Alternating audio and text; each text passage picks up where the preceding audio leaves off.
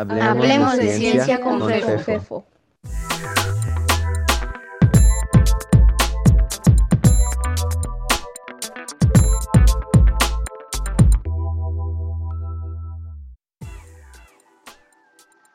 Es un gusto darles la bienvenida a una nueva serie de nuestro programa titulada Ciencias Políticas. Es una serie dedicada a explorar los diferentes ángulos que la frase ciencias políticas nos ofrece. ¿Qué de científico tiene las ciencias políticas? ¿Qué de político tienen las ciencias políticas? En particular nos interesa describir y discutir la actual política científica mexicana y su relación con la comunidad académica del país. Quienes se dedican a la ciencia usan el mismo rigor y nivel de crítica para analizar y tomar sus posturas políticas?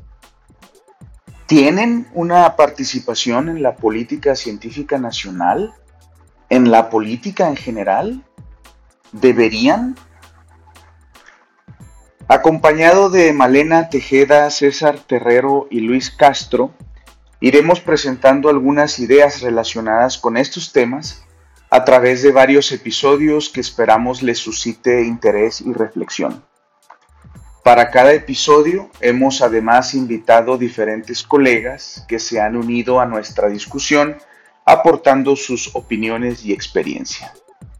Les invitamos a participar con sus consideraciones a través de sus comentarios en las diferentes plataformas que este programa tiene en diferentes redes sociales, incluyendo el correo electrónico mencionado al final de cada programa. Muchas gracias.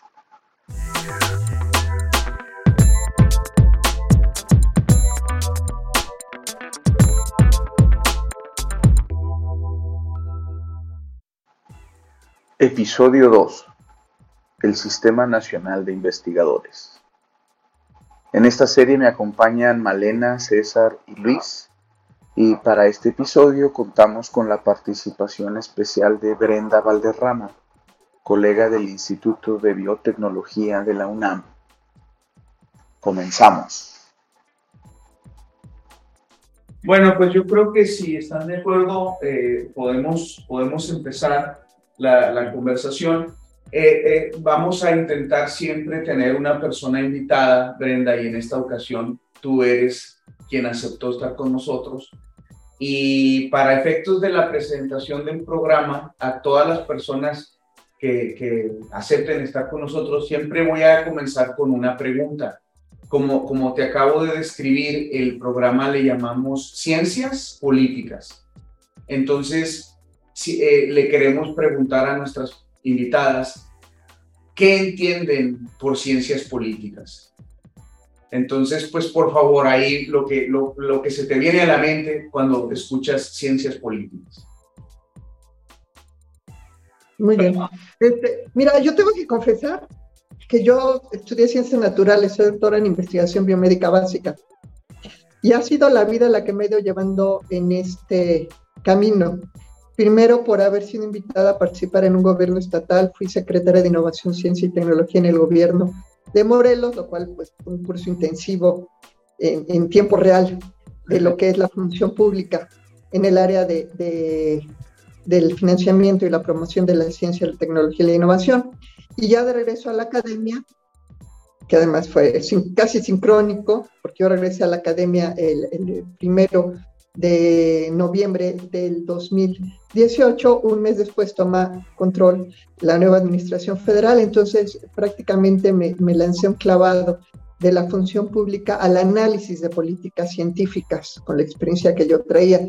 Entonces me he dedicado estos últimos años, cuatro años, al análisis de la política, sobre todo enfocado a, a, lo que está sucediendo, ¿no? Eh, a, cómo veníamos trabajando la enorme confusión que existe entre los colegas acerca de, lo que teníamos, de lo que perdimos y de lo que posiblemente no recuperemos, pues me ha llevado a, documentar todo lo que está haciendo. También armé un curso de posgrado, escribí un libro que ya está publicado y varios eh, capítulos de libros con otros colegas más en el área ya de ciencias sociales.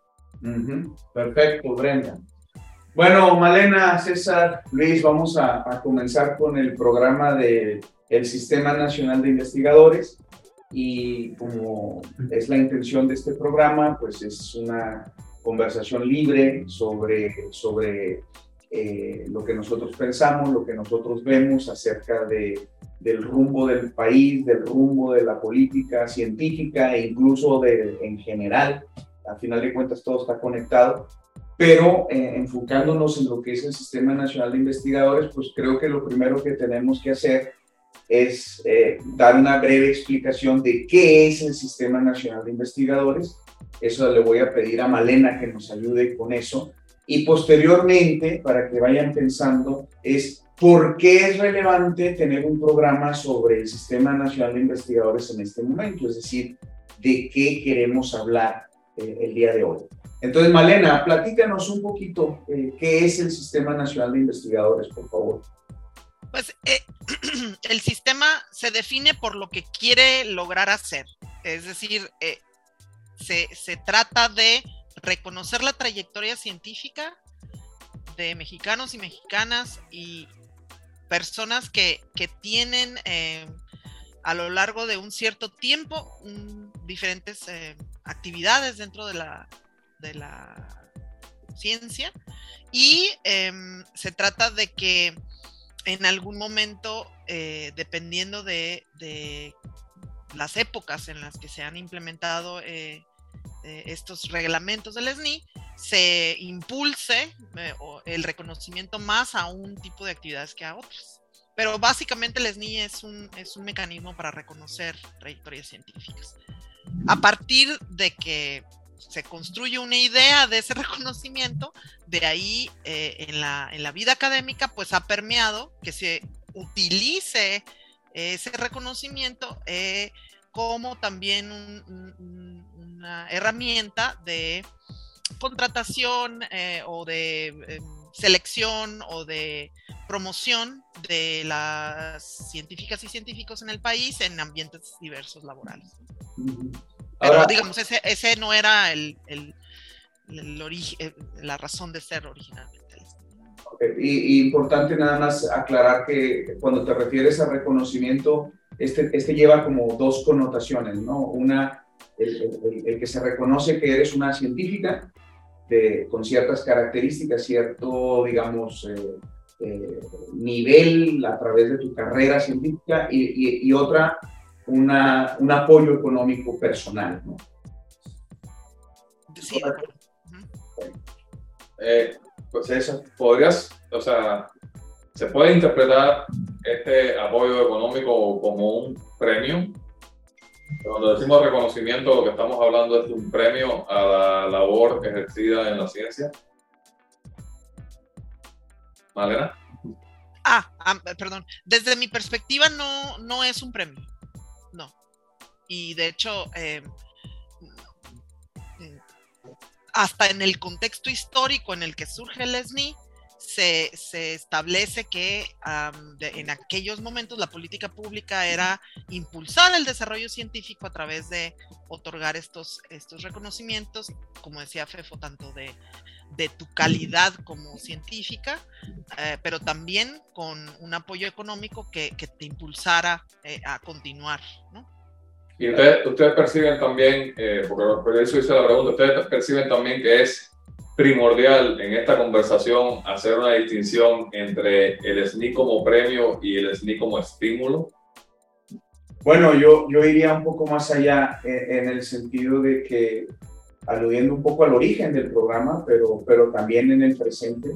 Eh, la forma en que yo siempre he interpretado al Sistema Nacional de Investigadores y que creo que sí tiene algo en, su origen y en su funcionamiento, es de que tradicionalmente las universidades en, nuestro país, la gran mayoría de ellas, eh, no hacen distinción entre lo que es una persona que se dedica a la docencia y lo que es una persona que se dedica a la investigación científica, que también participa en la docencia.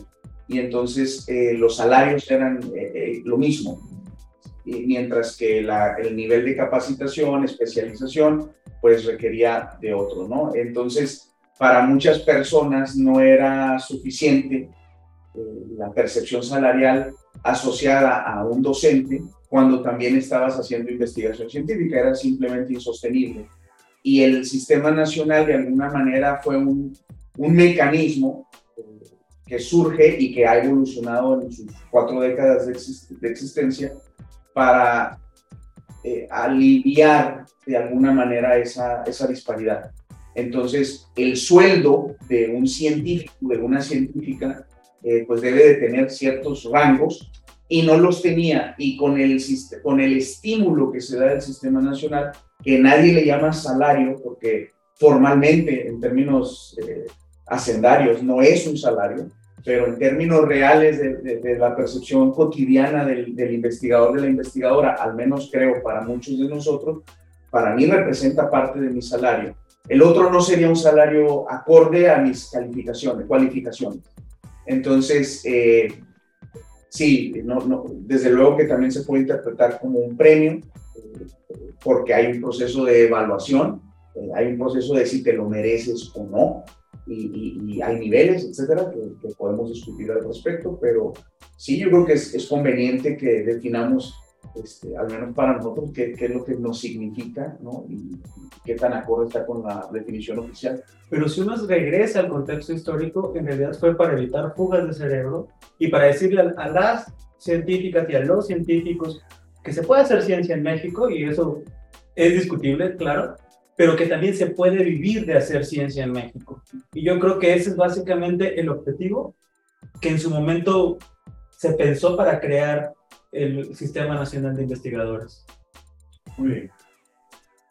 Bueno, entonces, César, ¿por qué estamos haciendo un programa sobre el SNI en estos momentos?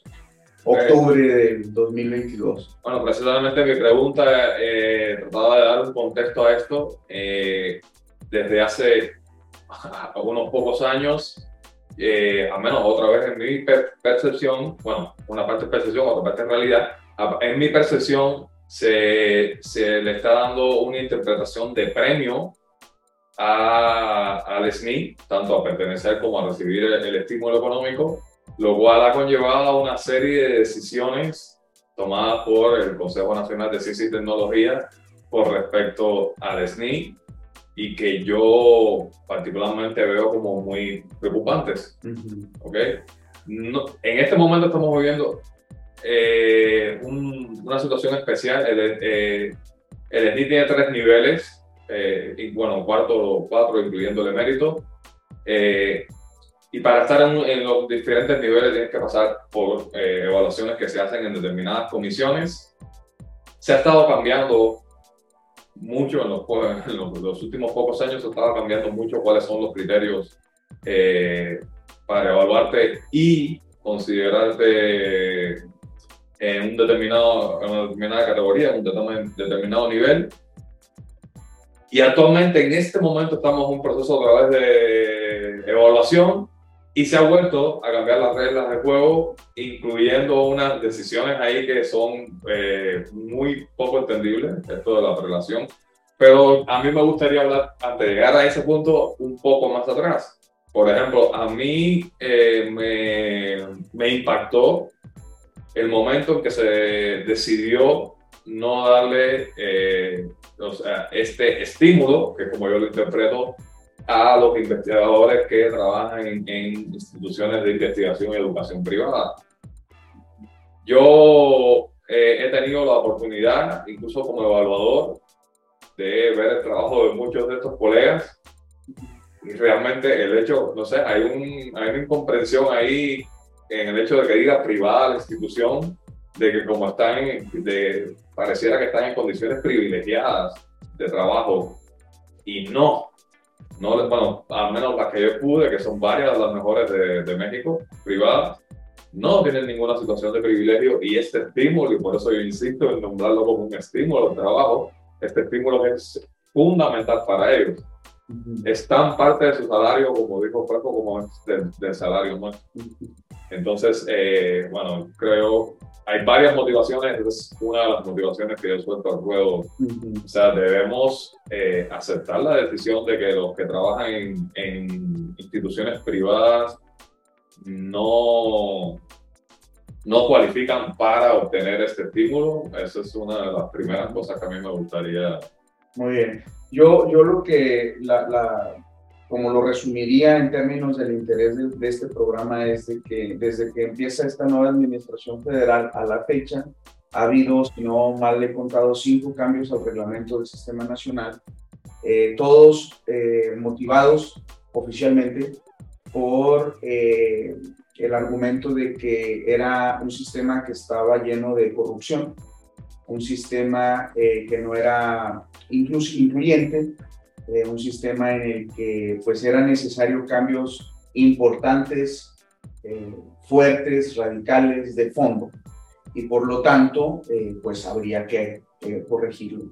Y lo que llama la atención es que, bueno, van cinco cambios al reglamento, lo que al menos a mí me indica de que el, primer cambio que hicieron no, no, no, no fue muy bien pensado, eh, no se tomaron el tiempo o, digamos, el, la estrategia adecuada para hacer un cambio tan importante a, un sistema que ellos eh, alegan eh, estaba tan mal. me interesa hablar de que sí, efectivamente, como cualquier, como cualquier esquema social y de evaluación, tenían muchas cosas que tenían que ser mejoradas. También me interesa describir que pues en sus 40 años de existencia ha, sufrido varias modificaciones y ha evolucionado conforme ha evolucionado también el país, de que sí era necesario hacer cambios, de que sí había problemas importantes que muchos mencionábamos en su momento, pero de que por qué están sucediendo los cambios como están sucediendo. ¿Por qué cinco cambios al reglamento? ¿Por qué eso que mencionas tú, César, de que como que está confusa la razón por la cual están haciendo los cambios, qué estará detrás de ello. Eh, eso es algo que, me gustaría que pudiéramos discutir. Y pues para eso tenemos este, la participación de, Brenda, que, eh, aceptó estar con nosotros conversando el día de hoy y que es una persona pues, que ha estado involucrada este, tanto en el sector académico como en el sector público. Eh, orientado en el área científica, por supuesto, y que seguramente este, pues sus puntos de vista y sus, sus experiencias y sus conocimientos nos van a ayudar a llevar esta discusión por un buen camino. Brenda, otra vez, muchas gracias por acompañarnos. Y pues no sé, eh, me gustaría que nos platicaras tu punto de vista de, de por qué crees tú o, o, cómo te explicas tú que, se hayan dado tantos cambios, que cada año que se están sacando las convocatorias vengan acompañadas de cambios al reglamento. ¿Qué, qué está detrás de esto? Pues mira, lo que hay detrás de esto es un cambio de paradigma. En su decreto de creación en 1984, el SNI nace como un sistema de incentivos para la productividad y la calidad de la investigación científica. Ciertamente surge en un contexto eh, de crisis económica, pero no fue la única respuesta del gobierno para, solventar la, fuga de cerebros. Se crean más programas. En las universidades públicas se crean el PRODEP y el PROMEP, que fueron compensatorios. En realidad fue un esquema de, medidas en las cuales se distribuyó el, eh, digamos, el peso de la respuesta del gobierno ante la fuga de cerebros. Posteriormente, eh, cuando se formaliza el SNI, lo que eh, sí les puedo decir es que no es un sistema de compensación salarial. Podía haberlo sido, podía haber sido un programa emergente de compensación salarial para investigadores, pero no lo fue. ¿sí? Por, eso, por eso permanece porque la crisis eh, económica terminó hace muchos años, hubiera desaparecido el programa. Y justo lo que permaneció, y eso habla de un excelente diseño en su, en, su creación, fue un, eh, como les digo, es un sistema de incentivos, eh, tanto formales por medio del nombramiento como económicos por medio del estímulo, para que los investigadores, las investigadoras seamos más productivos y siempre mejoremos la calidad de nuestra producción. Y ahí empiezan los temas que durante muchos años se, se, discutieron, ¿no? ¿Cómo medir productividad? Y segundo, ¿cómo medir calidad? Y ahí se empezaron a barajear ciertos índices, usted lo conoce, el índice H, el, el, este, el ranking de las revistas, que los cuartiles, que si Conacite hacía su propia base de datos, etcétera, ¿no? Pero en realidad eran formas de ir, eh, em, em, mejorando estos dos criterios, que eran los criterios que se calificaban. Posteriormente se incluyó la formación de recursos humanos, con lo que se entrelaza con el PNPC, que se crea posteriormente, y se vuelven indisolubles. Uno para hacer el nivel SNI, sobre todo nivel 2 y 3, tiene que haber formado estudiantes en un PNPC y los PNPCs para acreditar tienen que tener integrantes del SNI en su planta docente. Entonces, se entrecruzan los dos programas y, se empiezan a, a retroalimentar positivamente el uno con el otro y empezamos a ver una mejora sustancial tanto en el número como en la calidad de las publicaciones y sobre todo la participación de los estudiantes en los proyectos de investigación y en las publicaciones. Todo esto estaba funcionando de buena medida eh, más o menos bien en el área de ciencias naturales, ciencias físicas, matemáticas, ciencias médicas, donde tenía fuertes debilidades en ciencias sociales, ya que ahí la productividad se, se establece de otra forma, el impacto se mide de otra manera, eh, por ejemplo, hay más, más libros que, que, papers, se le puede dar seguimiento en base de datos, o sea, tiene sus complejidades. Y era donde, había que, trabajar más y en eso se trabajó en los últimos años, reforzar la, la, medición para los colegas de ciencias sociales y de humanidades. ¿Qué sucedió? Que los dos criterios paradigmáticos del Sistema Nacional de Investigadores entran en un conflicto frontal con la ideología de esta administración, que es absolutamente antiproductivista no considera la productividad como un criterio valioso y por otro lado eh, demerita la calidad porque lo considera elitista. Y entonces los dos bastiones en los que estaba fundado el SNI eh, pues se demuelen y lo que nos queda es un sistema que trae una inercia, que trae una dinámica donde los evaluadores, las evaluadoras siguen, este, saben cómo hacer su trabajo y lo hacen, pero no, no, no asimilan la nueva política. Y entonces eh, empieza el conflicto muy fuerte, que, eh, que, que, en realidad principia en el 2020, 2020, cuando se deja de invitar a nuestros representantes a la sesión de aprobación de la convocatoria del SNI. En esa sesión se comete un error garrafal era la convocatoria 21, se publica en el 20. Es, se comete un error garrafal y es hacerlo retroactivo. Y de ahí empiezan los problemas. Fue cuando se sacan los investigadores de, de universidades privadas y ahí comenzamos los problemas porque nunca más se volvió a invitar a investigadores a las sesiones de los comités del SNI lo decide personal del SNI, lo analizan entre ellos y lo decretan entre ellos y lo publican. De ahí viene a que sean cinco reglamentos en tres años, porque nunca fueron consensados, ni siquiera fueron revisados. Hay una modificación del reglamento que es una modificación de un artículo y que lo hace retroactivo. De ahí que muchos colegas se han ganado amparos por la retroactividad de la medida. Entonces, esto es una, muy buena parte del conflicto. La otra parte del conflicto tiene que ver con el no control que tenía de las comisiones evaluadoras, para lo cual decide este año, ahora sí, eh, eh, dinamitar por completo el sistema, cambiando las reglas una vez más, eh, y además disolviendo la estructura de las comisiones evaluadoras. Antes había siete comisiones evaluadoras, una por cada área del conocimiento, y había un eh, que, que, evaluaban, digamos, eh, piramidalmente. ¿Sí? Las comisiones dictaminadoras eh, convocaban evaluadores que a su vez evaluaban proyectos, pero era una pirámide. Cada uno de los, de los presidentes de la comisión iba al consejo de aprobación y se revisaban, eh, se, se validaban las evaluaciones en realidad, porque el, quien, quien, autoriza es el Consejo. Se validaban las evaluaciones y se discutían algunos temas, eh, algunos casos, etcétera, y se aprobaba. Este año fue uno de los cambios más importantes que generó una enorme confusión. Y es que ahora se generaron tantas comisiones dictaminadoras como fue necesario, llegando quizás 100 comisiones, porque además se perdió el total, totalmente la transparencia. No tenemos información de qué está pasando. Lo que sí sabemos es que ahora el Consejo de Aprobación ya no invita a todos los presidentes de las comisiones, sino van a seleccionar a tres. que son los que van a ir y van a validar la evaluación. Pero ya no va a haber esta memoria. Inclusive entre comisiones, cada criterio fue completamente dispar. Hubo comisiones que eh, eh, siguieron a pie juntillas los lineamientos del, del CONACYT y hubo otros que se revelaron por completo y hubo otros intermedios. Entonces, este año en realidad es como haber entrado una tómbola. Quienes van a recuperar el nombramiento o promocionarse o por lo menos continuar es completamente ajeno a sus méritos. Es, va a ser circunstancial. El mismo investigador en una comisión versus en otra puede ser aprobado o no. En una comisión versus otra puede tener el estímulo económico o no.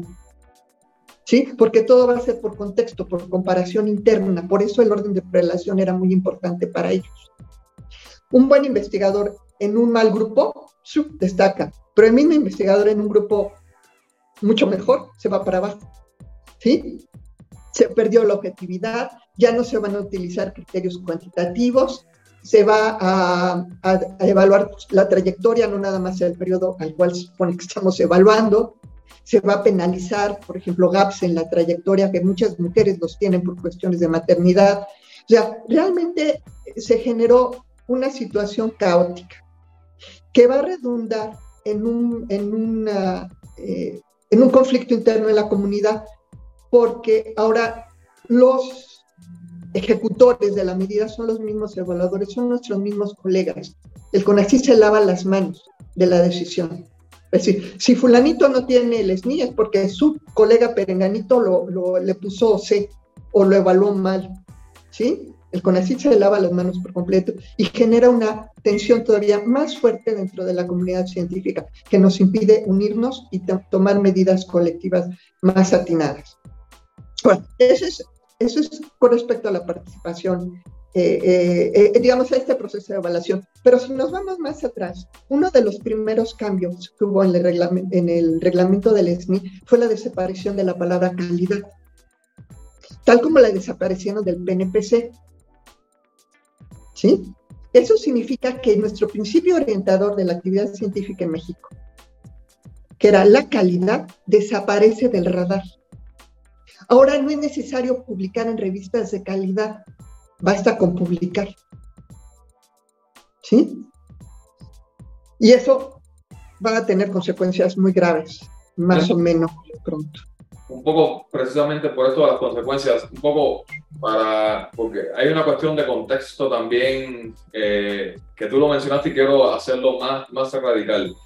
El paradigma que teníamos podría resumirse como que era la creación de una élite o digamos dar incentivos para la creación de una élite científica en México? ¿Lo puedes denunciar? No, no, no, no lo creo. Ahora, sí, sí, había un tema de mérito y eso es muy importante. El SNI es el único programa del gobierno que no se basa en la necesidad del postulante.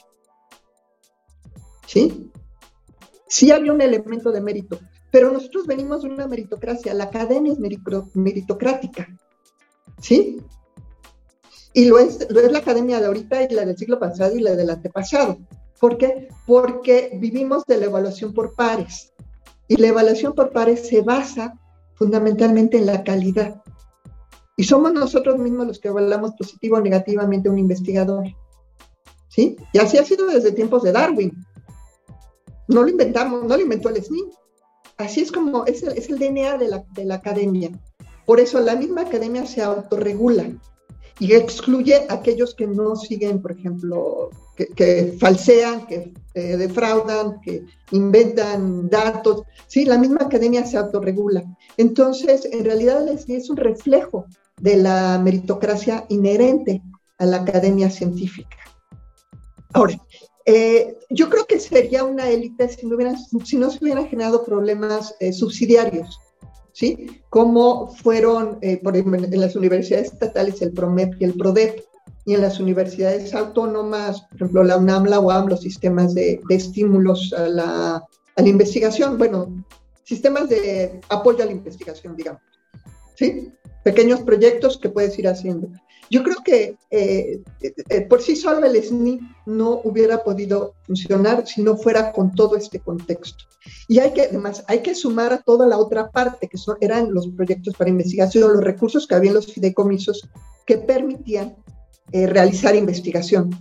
De esa forma, una muy buena, un buen investigador, quien sea hombre, mujer, en una universidad estatal, autónoma, privada, que fuera de muy buena calidad sus propuestas, tenía muy buenas probabilidades de conseguir recursos, de realizar su investigación y destacar. ¿Sí? Entonces, eh, por supuesto que no era un tema generalizado, que sí era discriminatorio, pero es, así es como funciona la academia. ¿Sí? Va discriminando eh, propuestas. Y nada es irreversible, o sea, nadie deja de ser investigador toda la vida puede retomar en cualquier momento cuando las condiciones cambian. Y el SNI te lo permitía, podías entrar y salir.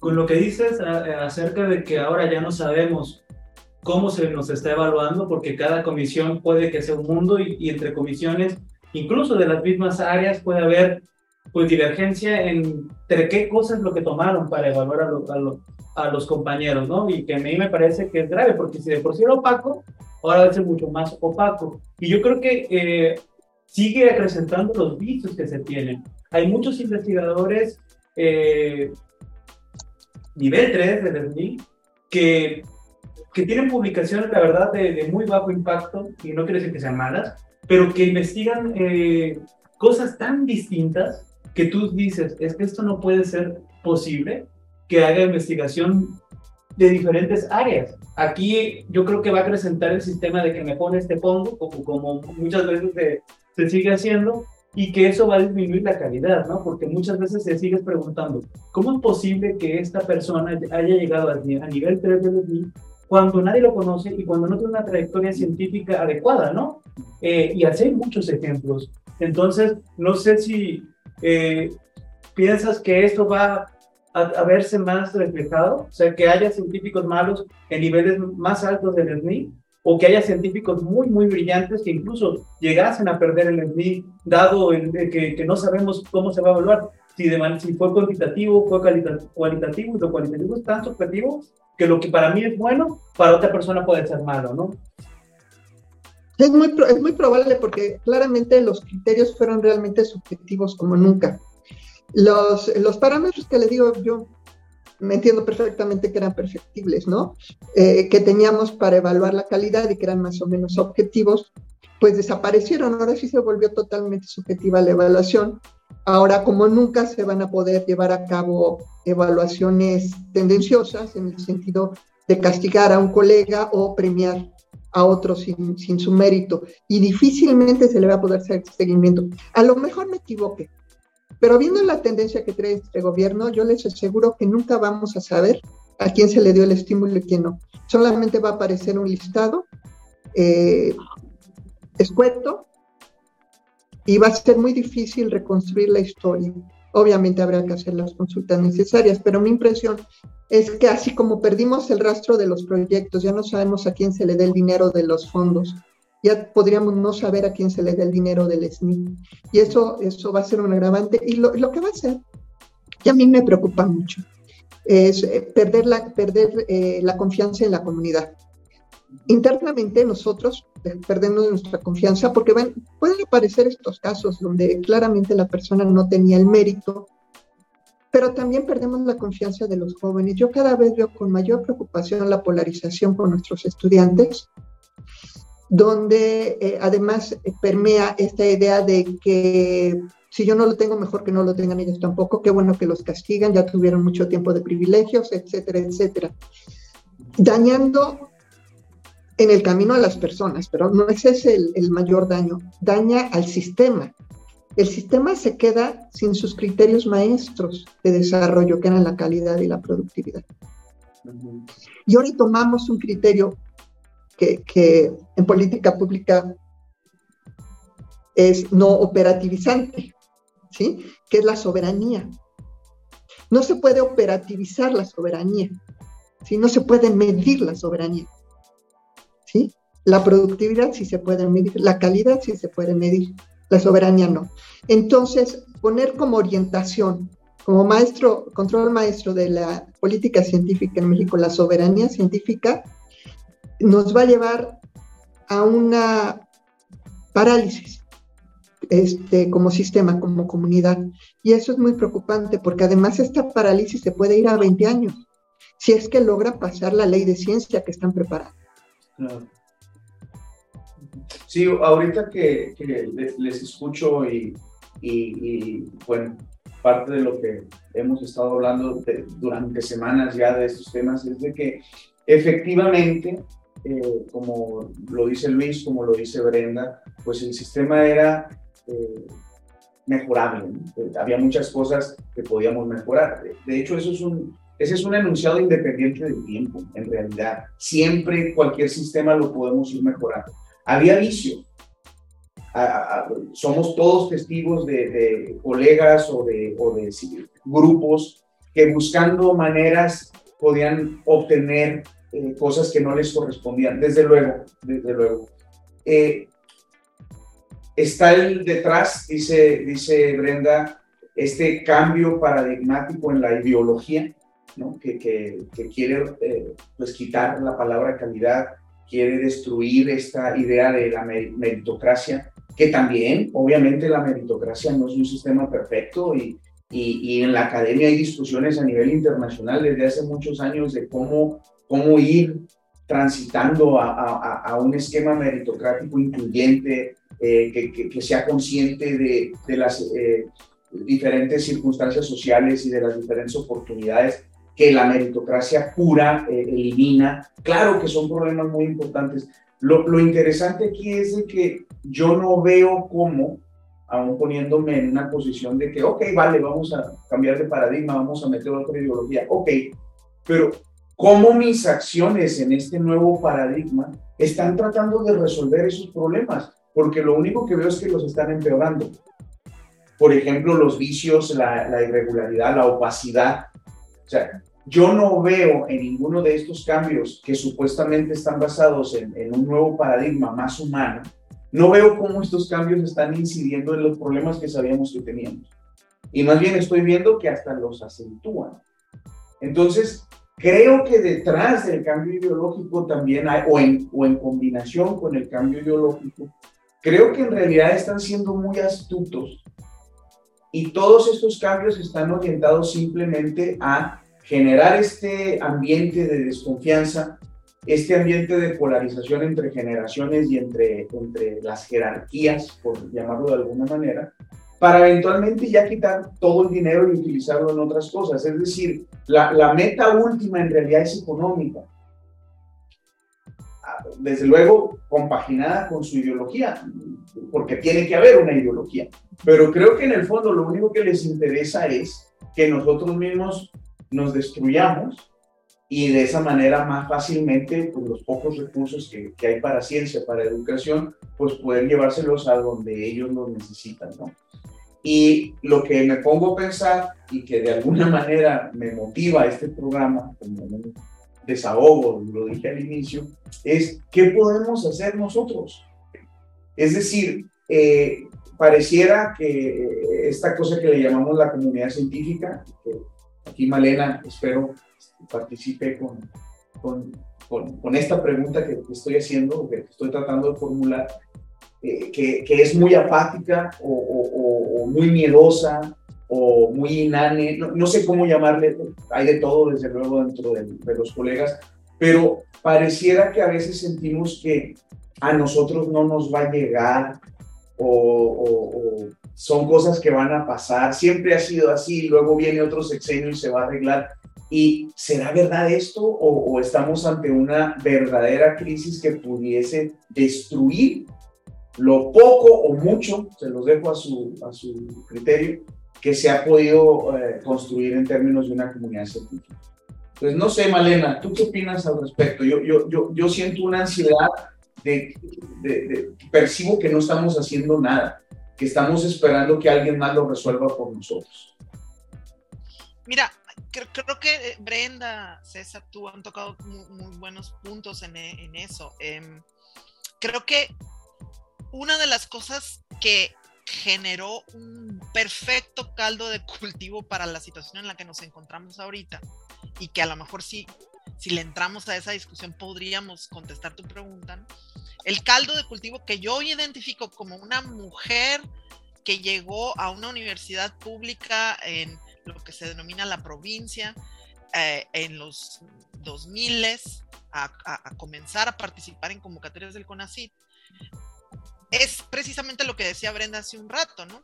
Existía, prevalecía la idea de que si hacías buenas propuestas científicas, con buenas, con bien definidos alcances y bien definidos eh, estructuras de autoevaluación y bien definidos estas cosas, eh, se pensaba que se estaba pudiendo acceder a estos fondos y se pensaba que era relativamente fácil venir de otras partes del mundo, incorporarte al mundo científico en México.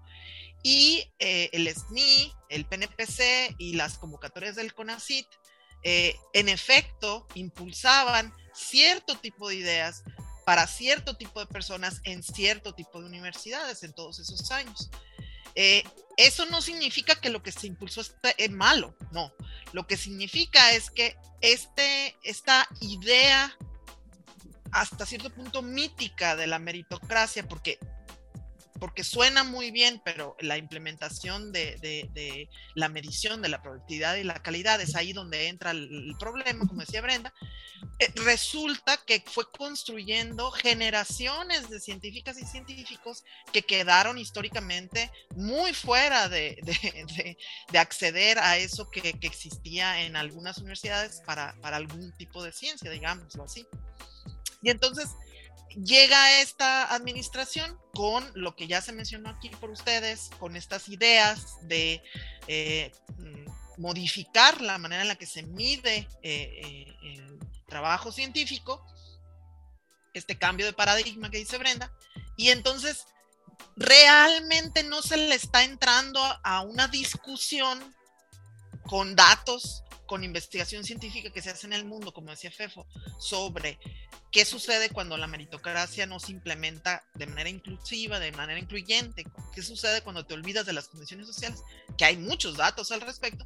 Se sigue no utilizando esa cantidad de datos esas investigaciones para cambiar el paradigma y para divulgar que ahora sí se tiene una, una, manera de reconocer a quienes de verdad están comprometidos con el progreso del país, a quienes de verdad están saliendo de sus, eh, digamos, oficinas para impulsar eh, la ciencia eh, no neoliberal, etcétera, todo este discurso. Entonces, el caldo de cultivo y la razón por la que tenemos compañeros, yo tengo compañeros en, la comunidad científica que responden positivamente a estas políticas públicas ah, llevadas a cabo a, medias, es porque apelan a, todo este tiempo en el que hubo un rezago y donde no se llevó a cabo con un método científico, con una metodología clara, la, el corazón de una política científica no, no, nunca tuvo un mecanismo de autoevaluación. el, el, SNI, el PNPC y las convocatorias del CONACIT y el trabajo del CONACIT nunca dijeron, a ver, realmente estamos eh, dibujando, impulsando una figura científica con estos incentivos, con estos proyectos que representa a la, diversidad de científicos del país. O sea, vamos a hacer una autoevaluación para ver cómo va este rollo, ¿no? O sea, yo creo que se cuenta de manera positiva porque, en efecto, qué padre eh, a quienes sí impulsó y a quienes sí benefició. Pero la clave de una política pública, por más chafa o muy brillante que sea, es, tiene los mecanismos para medir si está incidiendo en eso que quiere incidir o no los tiene. Porque si eh, creo que es lo mismo que tenemos ahorita. Ahorita nada más cambiaron los mecanismos de medición, van a ser más objetivos, cambiaron todas estas cosas, pero seguimos no teniendo la autorrendición de cuentas o la autoevaluación de cosas cruciales, por ejemplo, para las mujeres que hacen ciencia en México. Yo puedo irme por los nuevos reglamentos y puedo decirte exactamente, bueno, no lo tengo en este momento, pero te puedo indicar cómo algunos de los cambios que han eh, implementado ahorita, que no se consultaron, como dice Brenda, afectan a mujeres que van comenzando en una universidad en cualquier estado de la República. Y ¿qué está pasando? estoy en grupos donde se discute eso y entonces es claramente estamos en donde estábamos antes, nada más que ahora con, pues, con un discurso de inclusión, de democratización, de abatimiento de, de, injusticias y de, no sé, un discurso. Nada. ¿Esa era la pregunta o era otro el rollo? Sí, no, no, no, pues... lo, que acabas, lo que acabas de decir es, es el setup para tu respuesta, ¿no? La, la, pregunta, la pregunta, la pregunta era lo de qué vamos a hacer como comunidad y qué vamos a hacer. De verdad, o, o, no hacemos nada. O sea, eh, ¿ustedes qué creen? ¿Podemos hacer algo? Yo lo que siento es de que como comunidad de, política, como, como actores políticos que somos los, las personas, los seres humanos, los ciudadanos, pues la política implica participación. Y, y, y yo veo poca participación por parte de, de este engendro que tú describes muy bien, Malena, por eso quise que tú este, te, te, di el kilo a ti, de, de, esto que le llamamos eh, comunidad científica, que es algo distorsionado también, tiene sus propias problemáticas, características, carencias y también sus virtudes, ¿por qué no? Pero, pero yo a ese engendro que le llamamos comunidad científica mexicana, yo le percibo como apático, miedoso, eh, inane ante, ante lo que está sucediendo. Y, y, bueno, parte de lo que mencionas de este caldo de cultivo, de que esa parte importante de esa comunidad científica no estaba contenta eh, eh, y, que, y que esta polarización de la que habló Brenda la han sabido manejar muy bien para que nos auto, autodestruyamos. ¿no? Tenemos problemas en casa, pero por lo general uno lo que piensa es de que cuando viene un ataque de afuera, ponemos nuestros problemas en reposo tantito, defendemos y luego nos arreglamos. Bueno, ahora se infiltraron, ¿no? Y, y, y, y, parece que en misma casa pues no nos podemos poner de acuerdo. Y pues es el mejor escenario para quien quiera destruirnos, viéndolo así de una manera muy simplista. Pero a mí, mi pregunta sería en este programa, con ustedes que, que me acompañan, eh, ¿qué creen que podemos hacer? ¿Existe algo que podamos hacer? César. Eh, o sea, no, eh, supongo que sí. Yo creo que eh, un poco habría que ver lo que, tratar de entender mejor. O sea, también la pregunta sea para Brenda, ¿por qué, por qué, por qué no hemos hecho nada hasta ahora? O sea, siendo, como dijo Luis, que los afectados cada vez son más, ¿sí? ¿Por qué no hemos reaccionado? A lo mejor cuando veamos por qué no hemos reaccionado, podemos, eh, podríamos eh, indicar qué podríamos hacer, de qué manera podríamos eh, reaccionar. A mí no me queda completamente claro por qué no hemos reaccionado. En otro programa hablamos de la ideologización de la ciencia y cómo en un montón de países la consecuencia final de la ideologización de la ciencia es la represión del individuo, del intelectual de, de, activo, ¿sí?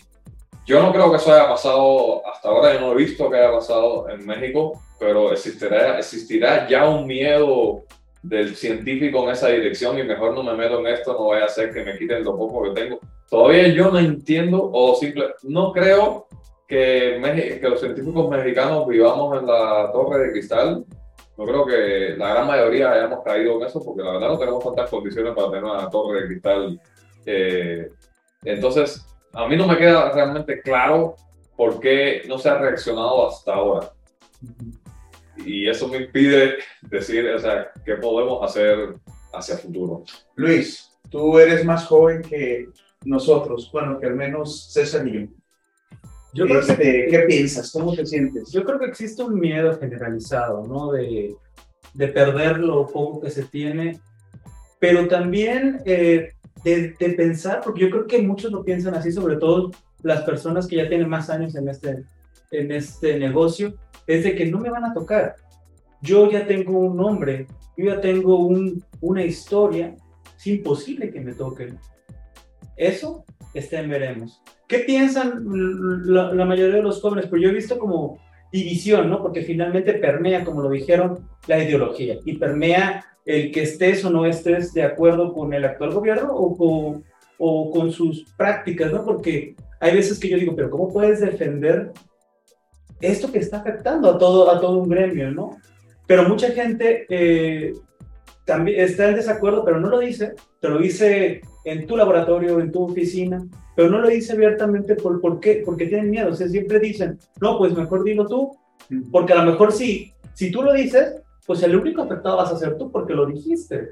Y yo creo que va muy, muy por ahí, el de no querer, el de que hemos sido muy individualistas en, en, la ciencia en México, porque hablo, hablo de aquí comparado con otros, con otros lados, y que yo creo que eso sí está básicamente en el, en el centro de la discusión. ¿Por qué no hemos hecho algo? ¿Qué piensan, por ejemplo, los grandes centros de investigación o, o los institutos? Ahí hay mucho más investigadores que aquí tienen mayor este, el número de, de SNI 3, 2 y, y 2. ¿Qué piensan esas, esas personas? ¿Por qué? ¿Por qué no hemos hecho nada? Porque de plano nos, nos da igual que destruyan lo poco que hay, nos da igual que destruyan el Sistema Nacional de Investigadores, porque no me va a pasar a mí. ¿O, o qué sucede? Eso es lo que yo, yo no lo logro comprender, ¿no? Eh, hay mucha apatía, le, quizás hasta mezquindad, o, o quizás de que, bueno, yo soy una vaca sagrada, y no me va a pasar nada, ¿no? Entonces yo creo que por ahí está... Déjenme, déjenme jugar tantito al abogado del diablo ¿no? y, y, ser muy cínico. Entonces, siendo que la comunidad científica, déjenme pensar y caracterizarla, está conformada por personas que pues normalmente tienen un análisis crítico, eh, no necesariamente se casan con una idea, pueden, pueden cambiar de opinión, pueden ver que no todo lo que dice alguien está mal, no todo lo que se está haciendo está bien, tenemos esas características, déjenme definirlo así. Y entonces en ese análisis crítico, no es muy fácil, no es muy difícil pensar lo siguiente, dado las características de la política y en particular la política nacional. Somos una comunidad así siendo bastante este, ambiciosos, de 100.000 personas, ¿sí? considerando investigadoras, investigadores, estudiantes, unas 100.000 personas, no, no pasamos de 100.000 en un país de 120 millones. ¿Qué importa? Si los 100.000 salimos a, a, a, reclamar y, a, llenar el zócalo y, y a lo que tú quieras, ¿qué importa? ¿a quién le importamos? ¿A quién va a haber un beneficio político en el contexto de la política nacional de tenernos de su lado? Esto es cínico, esto eh, lo dije desde el inicio. Tu respuesta a mi pregunta es que eh, no se ha hecho nada porque la gran mayoría... Lo que dices es que no sirve de nada lo que voy a hacer. Entonces, mejor me pongo a trabajar mientras pueda seguir cobrando sigo formando estudiantes mientras se pueda y cuando se acabe esto, pues ya veré qué. ¿No será esa la sensación de un considerable porcentaje de nuestra comunidad? Eh, estoy siendo, lo estoy poniendo para, para, para ver qué piensan, ¿no? no sé. Brenda, ¿qué piensas? A ver, este, soy muy mal juez de las personas, así que no, no, no, y no tampoco puedo delucidar por qué no todos los colegas reaccionan, pero lo que sí les puedo decir es que sí ha habido una reacción muy importante. De hecho, lo acabamos de documentar Cristina Puga y yo en un capítulo del libro que se llama Ciencia y Resiliencia, que va a aparecer en un libro que se llama Resiliencia Democrática del Instituto de Investigaciones Sociales de la UNAM. Y entonces podemos mapear momentos críticos en lo que la comunidad científica no solamente se organizó, sino que resistió y e hizo retroceder algunas acciones. Empezamos febrero de 2019. La senadora Rivera nos da un albazo y presenta una ley de ciencia arbitraria, lo que le sigue de arbitrario. O sea, el objetivo de esa ley era controlar a los científicos. Y lo dice en su artículo número uno. ¿sí? Y de ahí para abajo, inclusive le daba al CONACYT facultades de la Fiscalía General de la República para poder investigar y sancionar investigación que se hiciera en México. Ese embate se resistió y se paró en seco. Y se evitó, quisiera que ni siquiera se presentó la iniciativa, nada más se socializó. Entonces sí ha habido respuesta de la comunidad científica y ha servido. Segundo, segunda ocasión en la que, en la que ha servido. Cuando eh, este, eh, se empieza a discutir el tema de la ley de ciencia, bueno, dijo, es que ha habido tanto, me voy para atrás. Cuando a los, a los centros públicos de investigación les cortan el presupuesto, acuérdense que era tan extremo que se tenían que ir temprano y no podían enchufar sus celulares o poner una cafetera porque no había ni para pagar la electricidad. Ahí los centros, los investigadores de los centros públicos de investigación reaccionan y logran revertir la medida. Eh, ¿Se acuerdan, ¿Se acuerdan cuando tenían que pedirle permiso al presidente para ir a un congreso? En ese momento. Y los investigadores de país se organizan y revierten las medidas. Eh, posteriormente, eh, cuando empieza la discusión de la ley de ciencia, sale, eh, empiezan a, generarse diferentes corrientes de lo que iba a suceder y finalmente se logra pararlos. De tal suerte que a la fecha no se ha publicado, no se ha presentado la iniciativa oficial de CONACYT, pero ya hay tres iniciativas ciudadanas de ley de ciencia contra las que tendrá que ser medida la oficial. Entonces, también, también eh, la resistencia es ganar tiempo y evitar albazos.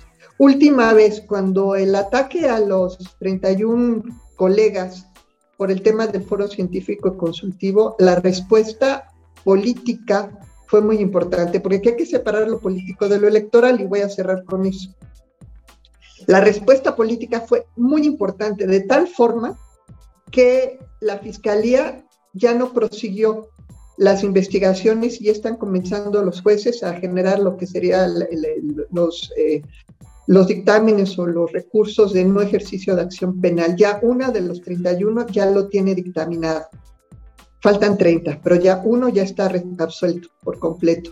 Fue un desatino primero que el CONACYT hubiera presentado la denuncia, pero fue todavía peor que la fiscalía en un acto de complacencia lo hubiera incrementado a calificarlo de crimen organizado y lavado de dinero. ¿Sí? De por sí era malo, resultó peor. Y no sabemos si es por la resistencia de la comunidad científica al nombramiento de Gertz Manero como investigador nivel 3, un nombramiento que a todas luces es irregular y francamente ilegal.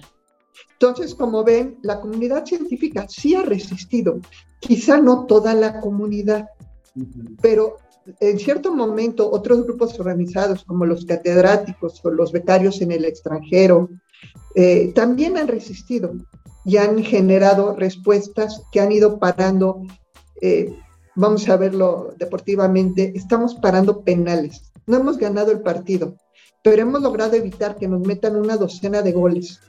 Todavía falta el tiempo extra pero hasta ahorita yo creo, con no haber perdido el partido, vamos ganando, tomando en cuenta la gran discrepancia en poder que tenemos los investigadores, por mal, mal desorganizados que estemos, contra el gobierno federal. La verdad es que hemos dado una resistencia heroica que ha dado eh, por lo menos oportunidad de ir pasando. Ya llevamos dos tercios de la administración y todavía no caemos en una crisis irreversible. Así que yo creo que este tipo de programas, el, difundir, el, discutir, es muy favorable, es muy positivo y el convencer. Yo creo que todos estamos expuestos a, sufrir. Yo no sé ustedes, pero yo ya no veo gente que tenga proyectos de investigación financiados por CONACYT. Y los que los tienen están arrepentidos de haberlos tenido. El día de ayer, antier, este, seguramente saben, nos están pidiendo, nos están haciendo auditoría a 10 años de ciencia básica, auditorías financieras, ¿sí? Entonces, estamos sujetos a un embate permanente, sin embargo, hasta la fecha y mucho de la mano de las instituciones hemos salido adelante, pero la gran batalla se está haciendo en la plaza cívica. Somos los investigadores a título personal los que estamos resistiendo. Y yo creo que sí es muy importante este último concepto, la diferencia entre político y electoral. Electoralmente no valemos nada, en eso estoy de acuerdo. Son 100 mil votos pero políticamente valemos muchísimo. ¿Por qué? Porque tenemos voz y credibilidad en la sociedad. Brenda, y es algo, que hemos aprovechado. Ah, tú, tú, ahí todo el tiempo estás usando somos, estás, usando eh, la primera persona del plural y como dicen a veces en mi barrio, eso son muchas personas. Da la impresión por los ejemplos que pones que realmente eh, esas batallas ganadas las han ganado grupos pequeños de científicos y particularmente porque han sido perjudicados. Y que los científicos que no han sido perjudicados, yo no sé, tú, tal vez podrías decirme que estoy incorrecto, no han participado en esas batallas. O sea, por ejemplo, dijiste los del Centro de Investigaciones Públicas que le hicieron todo tipo de recortes, esa gente que fue perjudicada con esas decisiones reclamó y paró un penal los estudiantes de posgrado en el extranjero que cortaron sus becas, ellos reclamaron y pararon un penal. Los científicos estos que fueron acusados de crimen organizados, ellos y un, grupo pequeño de gente junto a ellos reclamaron y pararon un penal. Pero no hay una comunidad científica actuando, o sea, para cosas más, eh, para empezar, como la planteaste tú hace un rato, que para mí eso sería el ejemplo clásico, no hay una comunidad científica diciendo, no, no podemos dejar que quiten el criterio de calidad como la base de nuestro trabajo y de la evaluación de nuestro trabajo. Yo no veo eso. ¿Estoy equivocado? Es que creo que no lo entendemos todavía. Mm. Estamos, estamos viendo los árboles. ¿sí? Muy pocos y cuesta mucho esfuerzo, como ustedes ahora ven el bosque. ¿sí? Por eso es muy importante ese trabajo de difusión. ¿Sí? Para, para que nos demos cuenta que en realidad no estamos, no estamos defendiendo una posición personal, sino la salud del ecosistema. Es todo el sistema el que está en peligro de desaparecer. Y lo que estamos viendo es, son embates permanentes, administrativos, técnicos, jurídicos. Todas las, están tratando de meternos goles por todos lados. Y lo que hacen es que nos están distrayendo.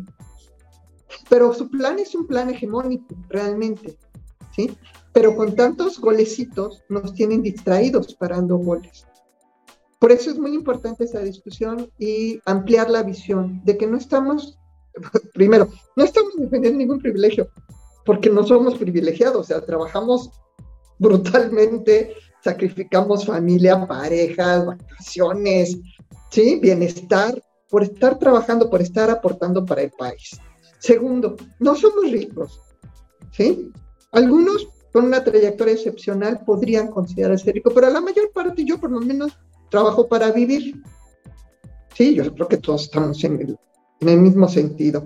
Por otro lado, no estamos nosotros, eh, eh, eh, ¿cómo les diré? No estamos defraudando al país. Nosotros hacemos lo que nos encargaron, que era generar conocimiento. Esa es nuestra chamba.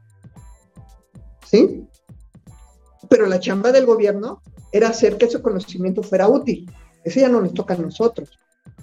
¿Sí? Tiene que generar las condiciones para que, ese conocimiento sea útil.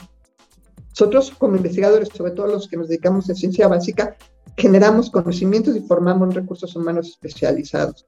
Eso es nuestra chamba, eso es lo que nos miden y eso es lo que nos premia. Entonces, como comunidad, estamos tan preocupados en lo cortito que no vemos el riesgo tan grande que estamos viviendo. Es como si estuviera hundiendo el Titanic y estamos preocupados porque se cae la lámpara. ¿Sí? Y justamente... tenemos una lámpara y tenemos otra lámpara y otra lámpara, pero se está hundiendo el barco. Eh, justamente esa es la angustia y, una de las cosas que, motiva eh, estas discusiones. Yo les quiero agradecer, pero antes de terminar, este, pues vamos a hacer una apuesta, ¿no? Este, aquí entre los, entre los cinco que estamos. ¿Cuánto más dura el SNI? Va a sobrevivir. ¿Sobrevive al 24? Brenda dice que sí. Malena, ¿tú qué dices? Sí. También. Yo creo que sí. Sí, Luis. Yo soy poco optimista y siempre catas... me voy a hacer la catástrofe. Yo creo que, que van a tratar de hacer todo lo posible porque no. Okay. Yo, yo creo que van a hacer todo lo posible porque siga existiendo eh, sin el estímulo económico. Ah, bueno, eso, eso, es trampa. Eso es trampa. Eh, no se vale. no se vale. Bueno. Oye, Fefo, a ver, este, a ver, échale, nada échale. más quería comentar eh, esto último que dijo Brenda y que complementó con César de, de las luchas y de dónde son y quiénes sobreviven y, y que son muy importantes, ¿no? Sobre todo para la gente que es- estamos en otros lugares de este gran bosque haciendo cosillas y, como que a veces sentimos que no está funcionando, ¿no? Eh, y este es un buen análisis de ello. Eh, sin embargo, existen estructuras milenarias en México, agrupaciones les voy a llamar, o mm, sí, agrupaciones o conjuntos de miembros de agrupaciones que en principio por desde su concepción deberían de estar funcionando precisamente para que esto no pasara, ¿no? Eh, por ejemplo, las sociedades científicas, eh, todas, no, no nada más las, las profesionalizantes, sino también las acompañantes, los colegios, las academias, ¿no? Em, no, no tenemos que descubrir hilo negro en eso eh, y tampoco deberíamos de estar viendo cómo nuestros compañeros están luchando uno contra uno, contra dos, eh, contra estos, estos estas demandas, estas, estas, estas mentiras y estas eh, eh, cosas que les han hecho recientemente, eh, no deberían de estar funcionando las cosas así. Entonces ahí yo nada más quisiera que, no sé, que en algún lado de este plan que tenemos de discusión, sí también volteemos a ver el, el, el trabajo que deberíamos de estar haciendo como parte de nuestro quehacer científico, yo no lo separo, en, en una participación activa en estas agrupaciones, sociedades, academias, mm, dejando un poco atrás el hecho de que esos lugares nada más son para el intercambio de conocimiento científico del que desarrollamos en nuestros laboratorios, sino que también deberían de ser los espacios, digamos, orgánicos, naturales, para que se construyeran eh, alternativas, visiones eh, diferentes de, la política científica en el país. Sin embargo, yo lo que veo a veces, y re- sobre todo recientemente, es que comunicados o cartas o, o- o menciones en, en redes sociales de estas agrupaciones, si llegan, llegan tarde y a veces llegan a, yo diría, hasta a, a entibiar la situación, ¿no? O sea, se, se le se culmina a la gente a que se calme, a que este, se hable, se sienten en la mesa, etcétera. Entonces, me llama mucho la atención todas las necesidades que tenemos de los jóvenes que no tienen trabajo, de la falta de becas, de eh, las problemáticas que, ya se mencionaron aquí. Y por otro lado, sí tenemos estructuras que pudiéramos reapropiarnos de ellas, redefinir eh, para lo que están ahí. Eh, pero, de nuevo, volviendo al, al inicio, pues se requiere una participación activa desde una concepción científica del asunto. O sea, no, no porque me gusta andar en la grilla, no, es, es porque es parte de nuestro quehacer, en principio, así debería de ser. Sí, además es libertad de expresión, ¿no? O sea, y, y uno tiene que defender a, a- a su gremio, no ser eh, la cuestión individual, sino el gremio completo. Y también hay algo que se, a veces se nos, se, se- se nos pasa, en donde Fepo sí es bastante bueno en eso, es decir, ¿cómo, lle- ¿cómo convencemos a la sociedad de que los científicos son importantes? Porque hay discursos en contra desde, desde presidencia de que somos privilegiados, de que hacemos, eh, que no hacemos lo adecuado para el país, ¿cómo convencer de que el quehacer científico es importante para toda la sociedad? Entonces ahí también queda un interrogante y cada uno desde su trinchera tendrá que hacerlo, no, no, no tan solo convencer a la comunidad, sino también convencer a la población.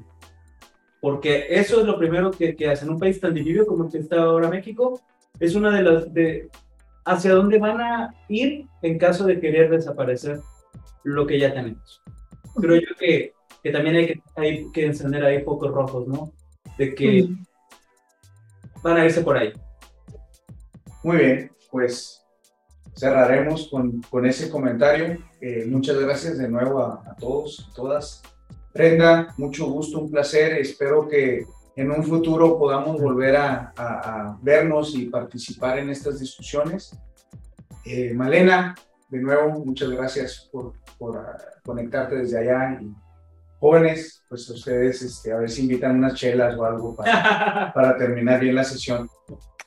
Dale. Muchas gracias. Gracias. Brenda, y bueno, ya se para, para, vamos, dos horas, pero se trata de hacer, de hacerlo en menos de una hora para que no aburramos a, a los que nos vayan a ver o escuchar, ¿no? Todavía todo dependerá de que también quede el video, ¿no? Sí. De, de, pero bueno, muchas gracias, te lo agradezco. ¿eh? En, principio, en principio va a ser podcast, uh -huh. eh, no, no, necesariamente video, quizás saquemos algunos clips como promocionales, uh -huh. por eso grabé también video, pero la, va a ser podcast okay. y, y, ahí, ahí se los voy a ir, bueno, les aviso cuando esté listo. Los compartimos, claro. Sí, de hecho, este, de hecho, yo, yo la invitación, lo de la invitación, Brenda, es, es, es, muy real en el sentido de que eh, una de las cosas que nosotros queremos hacer con este programa es como un termómetro, a ver si esta comunidad existe o no existe, a ver si podemos hacer que, que alguien nos diga, no, pues ustedes son una bola de ya sabes qué, y, y si se logra armar en algún programa una, una discusión, entonces podríamos considerar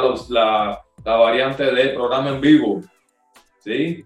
Eh, y pues si sale alguno de esos programas en vivo, muy probablemente te invitemos a ti en otra ocasión.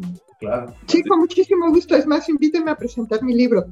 Claro, ah, con gusto.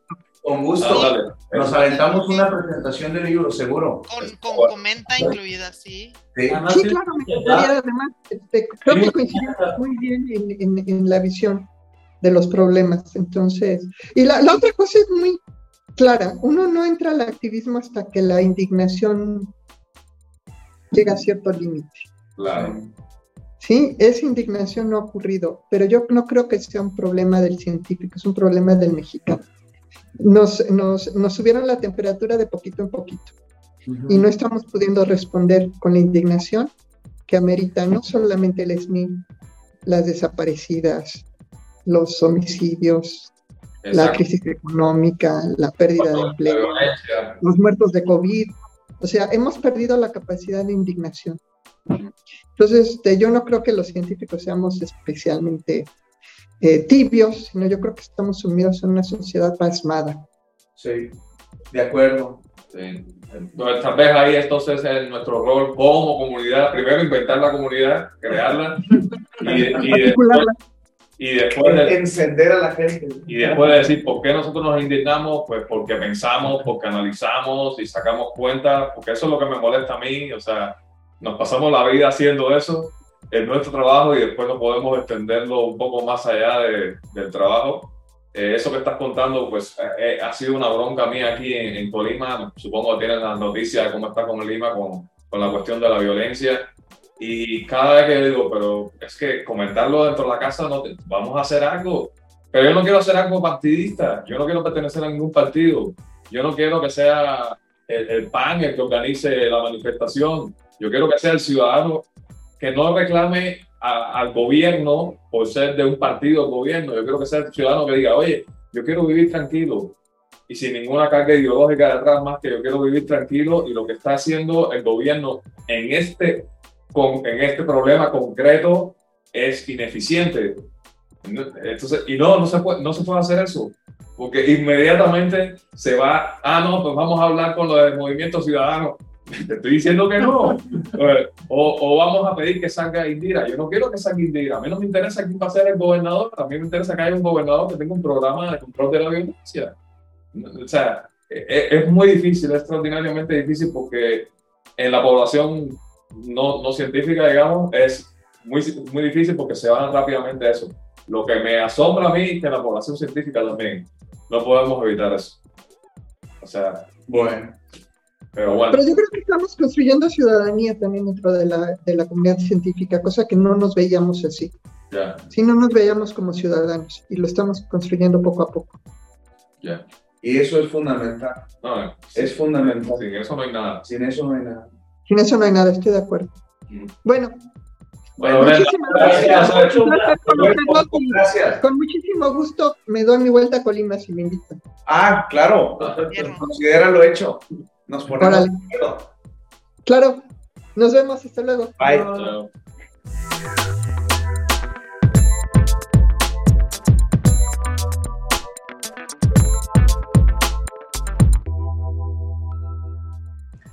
Como saben, en este espacio queremos hablar de ciencia, lo que en realidad nos permite hablar de cualquier cosa. Si tienen comentarios, quejas, sugerencias, peticiones, pueden contactarme a través del blog de Hablemos de Ciencia. Eh, la dirección es fefino.com o envía un mensaje de correo electrónico a fefo.aranda.gmail.com.